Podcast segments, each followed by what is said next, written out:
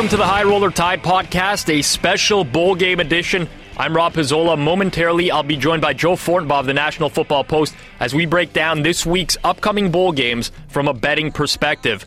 There are a lot of bowl games between now and next Thursday, 19 to be exact. We simply don't have the time to break down all 19 games, so we'll be covering the games that we have the strongest opinions on. There's no point in us going over a bunch of games that we're not going to be wagering on anyways, so we'll give you our best plays for the upcoming week. If you're interested in my opinion on every game, you can follow me on Twitter at Rob Pizzola. I'll be tweeting out picks for every single upcoming bowl game, along with some of my fellow colleagues here at the score. Let's not waste any more time here. We have seven games to get to this week. As Joe Fortenbaugh, the National Football Post, now joins me on the line. Joe, how are your holidays going? You enjoying this college football right now? I am. I am because bowl season's always a good time. But I'll tell you what, these games haven't been all that great. I'm waiting for some more buzzer beaters. I know on the first weekend we had uh, that Washington State Oh. Colorado State game. That was Oh. fantastic. For depending on what side Yeah. you're on, I know that you love the uh, Cougars there, so I probably shouldn't have even brought that one up. But for the most part, I'm hoping we get some more barn burners because the games have been good. But now that we're rolling into a much thicker slate, I, I really I'm I'm hoping for a lot more action. I haven't been too thrilled yet, and um, just like you were on the wrong side with Washington earlier, I had to suffer through that Tulane game later in the evening. When hmm. I, I'll tell you what. Stop paying these coaches six and seven figures if they can't take a simple test that talks about the two minute drill and game management with the clock at the end of games. Unbelievable what these guys do, pro and college, with their timeouts and their play calling inside of two minutes when they're down. It's really unbelievable. Yeah, you, you know, we haven't had a chance to talk. Uh, I know you've been on holidays. I have myself. We haven't had a chance to talk about the games that happened last week. But that Washington State game was probably the worst loss that I suffered in my entire life. They could have literally kneeled on the ball and the game would have been over. And they decided to keep running plays. They fumble the ball. I, I, I can't imagine a worse way to lose a game. And then the kickoff return fumble as well. That was just the most horrible loss imaginable, Joe. It was brutal because here's the thing: late in games like that, when a team needs to make a comeback, they're obviously going to try to strip the football. You should be advising your players they're going to be coming after the football. I played on teams where that happened all the time. But here's the thing: even if you give one away, that should be the red signal that goes up, the red flag that goes up to everybody. We need to protect the ball. I don't need an extra four yards on this kick return. I need to not fumble it and to still go out there and keep putting it on the ground because Colorado State stripped them a couple times Yep. before they started giving it away. They, the players were just ruled down. To not see that, I mean, uh, Mike Leach, I don't know what you were Oh, doing, but God. that's a really poor coaching job all the way around. Yeah, Mike Leach is in my black book right now. I just don't want to hear that name ever again. I know that feeling. Yeah, but you know what? We've uh, that. There's been some tough losses in the past. I don't think I'll ever get over that one. But we don't live in the past. Let's move on to this week. Um, some good games upcoming, and uh, let, let's start. We'll go in chronological order here, so we don't confuse anyone listening out there. Uh, let's start with the uh, the Russell Athletic Bowl uh, taking place at Citrus Bowl Stadium. We got Teddy Bridgewater leading the 18th ranked Cardinals, probably for the last time. He's going to be in the upcoming draft as they take on the Miami Hurricanes. Uh, one slip up was the difference uh, for Louisville this year. They could have been in a second straight BCS bowl game, but uh, they finished 11 and one on the campaign, with that only loss being to UCF in mid-October. This one a big matchup for Miami as well. Uh, they haven't been bowl eligible the past couple years. Uh, NCAA kept them out, obviously, when they were being investigated. Uh, now head coach Al Golden gets to walk the sidelines during a bowl game for the first time in his three years as Miami's head coach. A little bit of line movement in this one. Louisville open laying three, now seeing it up to three and a half in most spots. Now, Louisville for me was a fade a lot of times this year. I felt like they were a very overvalued team throughout the regular season because people were expecting them to beat up on their opponents. But I'm looking at this game. I think they're a little bit undervalued here. I thought they would be laying, you know, six to seven points in this game, Joe. I like this spot for Louisville. Yeah, I'm, I'm with you as well. I'll side to Louisville here for a variety of reasons. Um, look at the way these two teams closed out the season. Louisville goes five and zero straight up after the UCS loss. Uh, UCS UCF loss. Yeah. There- there- That's a that's an opportunity when you know you're going to be when you know you're a smaller school and you're not from the bigger conference and you're going to be knocked out of the BCS picture. Losing that game, that's a reason for a lot of teams to go in the toilet. But they didn't go in the toilet. They closed five and zero. Now, granted, they were only two and three against the spread, but look at those numbers they were laying. I think three of those games were up near 20 or more points. Yep. And like you said, Rob, we loved playing against them in those games because they're not the type of team that blows people out. But when it's a small spread, they tend to cover. That's one of the reasons I like Louisville. Number two, Miami. They closed the, the season miserably. They were two and three straight up, one and six against the number over their last seven. They covered one game over their last seven. You look at the Bridgewater angle here. He's from Miami. He originally had committed to the Hurricanes. He passed and ended up going for Louisville. So he's the hometown kid who wants to show up the team that could have had a shot at him, but didn't get him. So that's number that's number two or three. I'm not even sure where I'm counting at at this point. Louisville's defense, another number I like here: 12 points a game, 258 yards a game. They've been stellar. Miami's not exactly an explosive offense. We've seen him make some plays uh, throughout the season. Stephen Morris, the quarterback, Duke Johnson, the running back, who got hurt in the Florida State game. Uh, at times they've looked explosive, but that's not really their MO, especially not under Al Golden who likes to pound the ball a little bit, who likes to control the clock. So I think Louisville's D comes up big here too.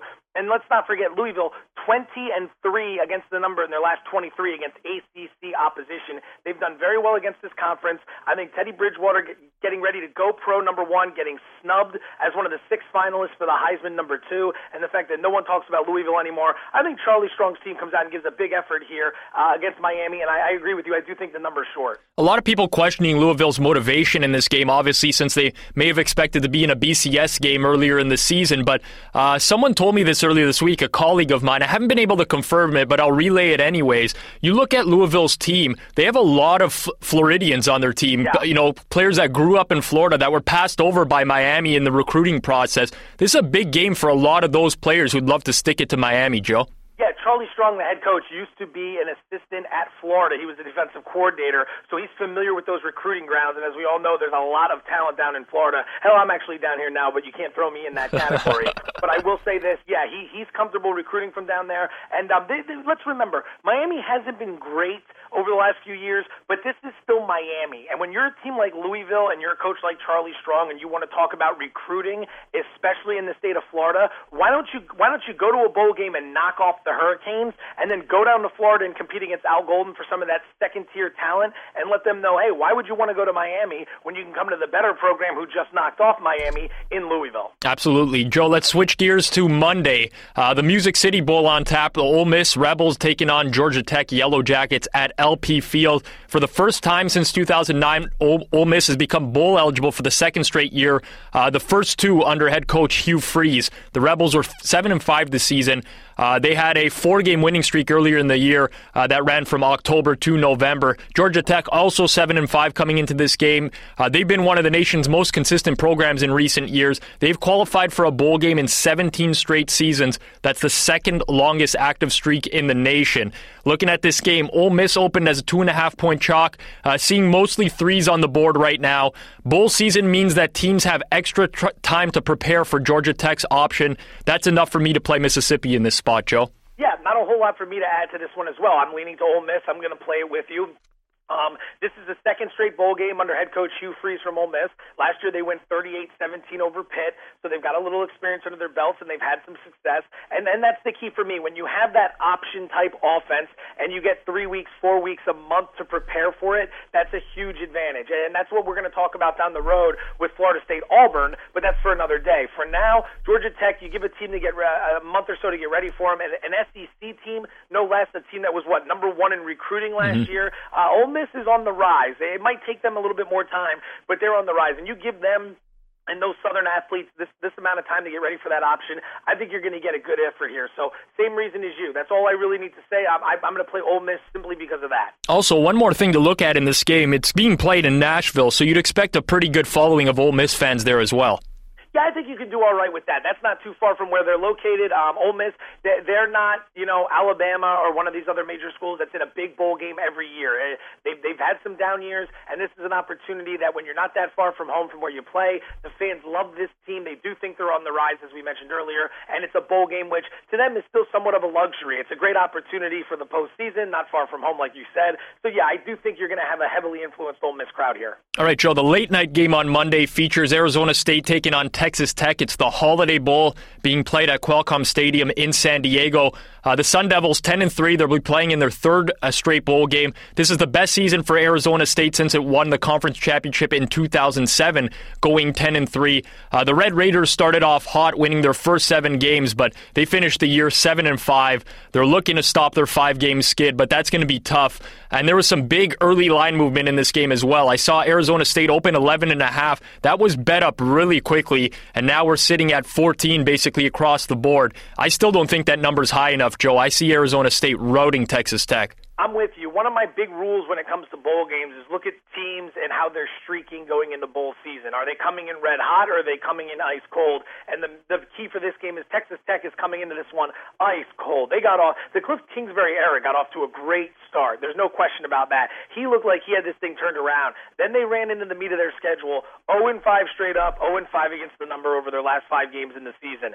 Um, that's not impressive, and I don't know what from that I'm supposed to take that makes me think they're going to get it together for this game against an Arizona State team who's been pretty impressive. Todd Graham, uh, he's only been in Arizona State a very short time, but beat Navy in a bowl game last year 62-38. I think Arizona State's got an explosive offense. I think Texas Tech Tech has the type of offense to keep pace, but I really don't think you're going to get a whole lot out of them. They, didn't show much down the stretch. They they showed that they were young, that they were flawed. Uh, they weren't I, I want to say they were prepared, but they just couldn't live up to the moment. Um, and, and for this game, when it comes down to it, that's why I'll lay the lumber here as well. I do side with you in Arizona State. I think you're going to get a big effort from them, whereas Texas Tech, this is just not a team trending in the right direction for me to get behind them. I'm glad you brought up Todd Graham as well because he's been on the sidelines for four bowl games, three of them when he was at Tulsa, and the one that you mentioned uh, at Arizona State. His teams have won all four games by an average score of 58 to 21. They're a big bowl. He's a big bowl game coach. Uh, Tulsa beat Bowling Green, Ball State, and Hawaii in those games in years past. But uh, Graham has a pretty good track record in these games, Joe. Absolutely, and you got to look at that. Those are the things you've got to look at. You want to find these coaches because we're going to get to a game in a little bit here where there's a coach that's not going to give a damn and a coach who does very well as a dog with extra preparation. I'll leave that for uh, when we get there, and I'll bring all that up then. But you're right. You got to look at things like that because there are coaches who do an excellent job preparing their teams, and then there are coaches with a month to prepare who get outworked year in and year out. So that's something to keep in mind. Graham has been very good to us. No reason to go against him now. All right, Joe, let's move on to Tuesday's card. We got a pretty good matchup between Boston College and Arizona. Very good running backs in this game with Ka'Deem Carey on one side and Andre Williams on the other side. Uh, Arizona this year, up and down season. They've been a very streaky team, open with three wins, two losses after that, another three wins after that, fell a couple games after that, and then uh, finally they crushed Oregon 42 to 15. That was the signature win for them this season. Uh, but they do lose at the end of the year 58 to 21 to the Arizona State team that we just talked about. 7 and 5 overall this year. They went 8 and 5 last season. On the other side of things, uh, Boston College finished the year 7 and 5 as well. They're in their first bowl game since 2010. Now, Arizona laying a touchdown earlier in the week. I'm seeing seven and a halfs on most offshores right now. Boston College finished hot, finished hot down the stretch. Uh, Wildcats are struggling a little bit here. I, I think this could be a situation where we have a live underdog in Boston College, Joe. Yep, completely agree. This game's at seven and a half just about everywhere except the South Point in Las Vegas, who's got an eight up there. What's interesting is Johnny Avello at the Wynn, who's no stranger to taking an opinion, has this game Arizona seven minus one twenty. I don't think he wants to put that hook out there because the sharps are going to be coming in on Boston College in this game. So make sure that if you're going to play this, you get at least seven and a half. Don't settle for the seven when you know right now the seven and a halfs are out there. Boston College, this, this is you touched on this, Rob. This is going to be a great game if you like running back play. Andre Williams, Heisman finalist, Parkland High School. I got to throw that one out there. um, versus Ka'Deem Carey from UC, or excuse me, from Arizona, who's had an explosive season as well. He's the guy that's going to fit into a lot of NFL offenses moving forward. Um, look at the teams the way they closed out the season. Boston College, five and one straight up, four and two against the number over their last six. That's a team that got stronger and stronger as the year went on. Arizona lost three of four down the stretch, went one and five against the number over their last six. That one cover was against Oregon, which looks impressive until you realize the Ducks absolutely quit and couldn't have cared less in that football game. I was watching that because I love watching Oregon play. They were turning the ball over left and right. They couldn't get anything going. They didn't care. Arizona got up. They played very well and they deserve credit for it, but it wasn't a great performance. Steve Addazio, head coach at Boston College, turns the Golden Eagles from a two and ten team to a seven and five five team in one year. I think they're going to come in with a lot of motivation. You look at Rich Rodriguez from Arizona, one in five against the number in his six career bowl games. That's not something I'm willing to back. So I'm with you here. I think we got a live dog in Boston College. Uh, this is one where you might want to play the money line in as well to taking the points because Boston College, I think you're going to get a real strong effort here. Absolutely. They they played two big games earlier in the year against Florida State and Clemson in the ACC. They put scares into both of those teams. Uh, you know, this Boston College team can play, Joe. That we've seen them play up to the level of competition earlier in the year. Yeah, they turned around quickly. And just think, if you get some more talent in there, what this team's going to be capable of doing.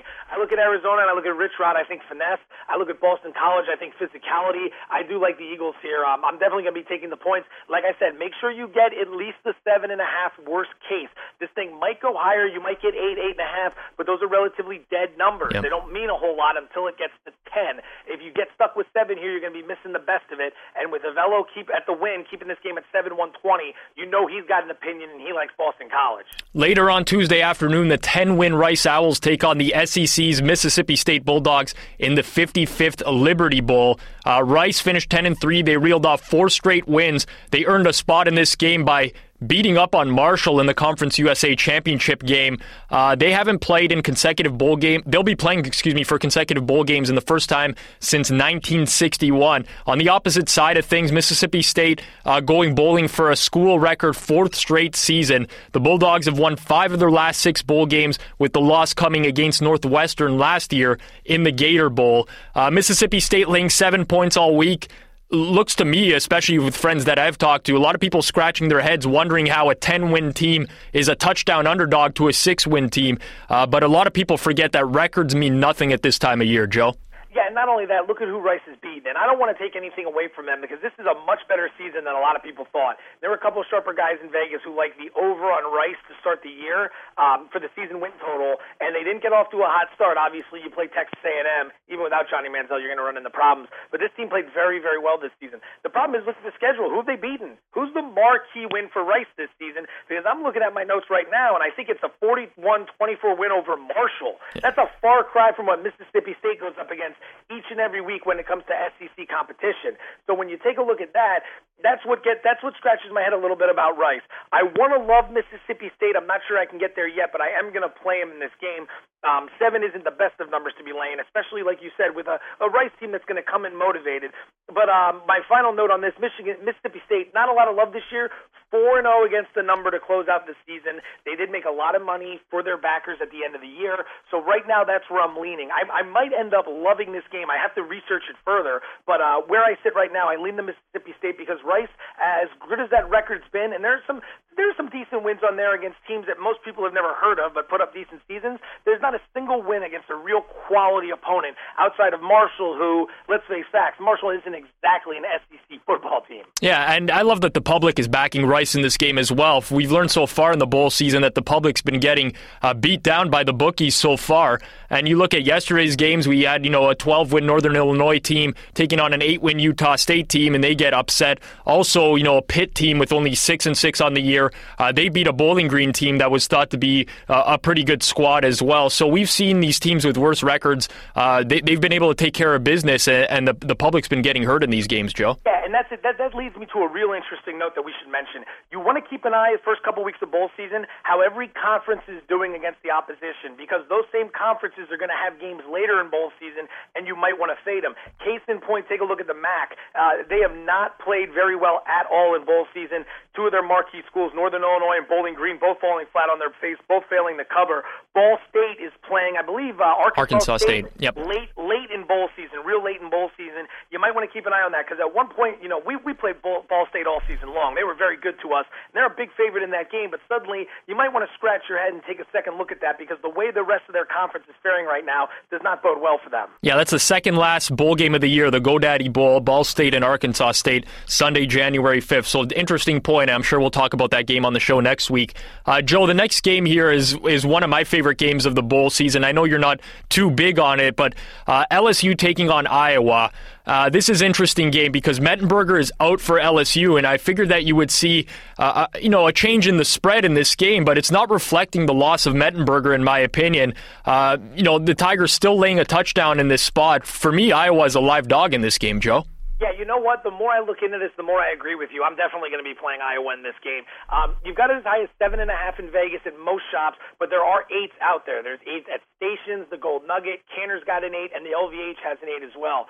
So you might be able to get a little bit more. The public's going to look at this game on January 1st, and they're going to see LSU and think SEC power. Right. And they're going to see Iowa, and they're not going to think much of it. But that's a big mistake because here's what you've got: Mettenberger's out for LSU. That's a big factor going against an Iowa defense that has played very, very well this season. Um, I've got the numbers right here: 19 points a game, um, only 19 points a game surrendered. So when you when you're without your starting quarterback going up against a team that can play some good defense, that's a concern if you're going to be laying eight points. Number two, Kirk Ferentz, head coach at Iowa. Yep, yep. You give him a month to prepare. He's going to cause some problems for you. He is six and two against the number in his last eight as a bold dog. So when he's an underdog in bowl games, six and two against the number over his last eight. I love the fact that he gets a month of prepared. I was thrilled to be playing in a January 1st bowl game compared to how last season went. LSU, I really don't think they care much about this. You'll get some sort of effort. LSU's a talented team. This reminds me very much of a game. I think it was four or five years ago. I think it was the same bowl game too. LSU was playing Penn State. Penn State was thrilled to play in the game. LSU couldn't have cared less.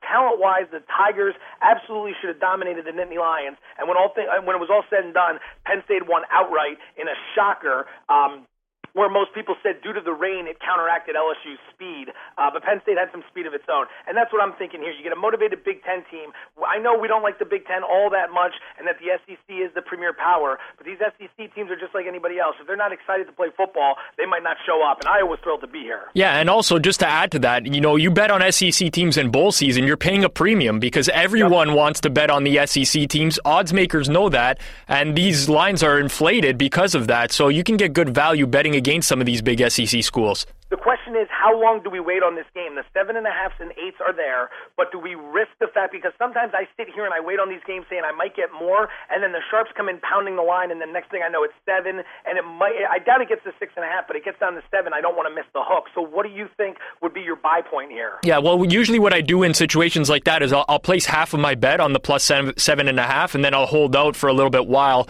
uh, for a little while longer to see if I can get a better number. But realistically, you know, you mentioned it eight, eight and a half dead number. Nine a little bit, you know, better, but still pretty dead as well. Realistically, it has to get to, to 10 to create some real line value. I like that. I like that approach there too. Very smart because then it turns out if the numbers go against you, uh, you realize you're on the sharp side. You got half your bet down there. Right. If they skyrocket the other way, you can always get more on, or you can think to yourself, maybe I'm on the wrong side, but at least I've got a small portion on the play I like anyway. All right, Joe. Let's close this up uh, with a big game on New Year's Day. Fourth ranked Michigan State, fifth ranked Stanford. It's the hundredth edition of the Rose Bowl. Uh, Mark Dantonio finally has led Michigan State to Pasadena. They lost out on a BCS tiebreaker in 2010, and they fell in a to Wisconsin in the inaugural conference title game the following year, 2011. This will mark Michigan State's first appearance in any BCS Bowl, uh, while Coach David Shaw has guided Stanford to one of the college football's marquee games in each of three seasons since taking over for Jim Harbaugh in 2011. The Cardinal won their first Rose Bowl in 40 years as they beat Wisconsin 20 to 14 last season. Money pouring in on Stanford this week. They were once a three-point favorite at the opener, now up to six points across the board. Uh, I don't disagree with the movement at all. I loved Stanford early on in the week. I still like them this week, Joe. Yeah, I played Stanford at four. Six is a little bit questionable, which I'd still probably play it at at less than a touchdown. Um, the only thing is, this game's totaled at 43, right. and that's a very low number for a college football game. So to cover six in a game totaled 43 raises some question marks. But you hit a lot on a lot of the points of why why you got to love Stanford here. Um, first and foremost, I'm looking for the notes. Stanford, this is their fourth straight BCS game. This is no surprise. They're used to these games. They know what the big stage in, in, entails. Michigan State, they might have those early early game jitters because this is mu- this is much farther out of their range. They're not used to stuff like this. Number two, the big suspension: senior linebacker and team captain Max Bullough suspended for the Michigan State Spartans. He's a huge part of what makes that defense go. He's not going to be playing in this game. That's a big problem. This game, even if you don't get down on action, this should be exciting if you like smash mouth football because it's going to be very, very physical. But outside of that, I can't find a reason to play Michigan State. I mean, maybe maybe if this thing got to seven or higher, you start looking at them, but I still wouldn't even play it. I, I want to be on Stanford at less than a touchdown. I grab the four. I'd probably take the six. Um, it is a team with the experience. They're very, very good in these spots.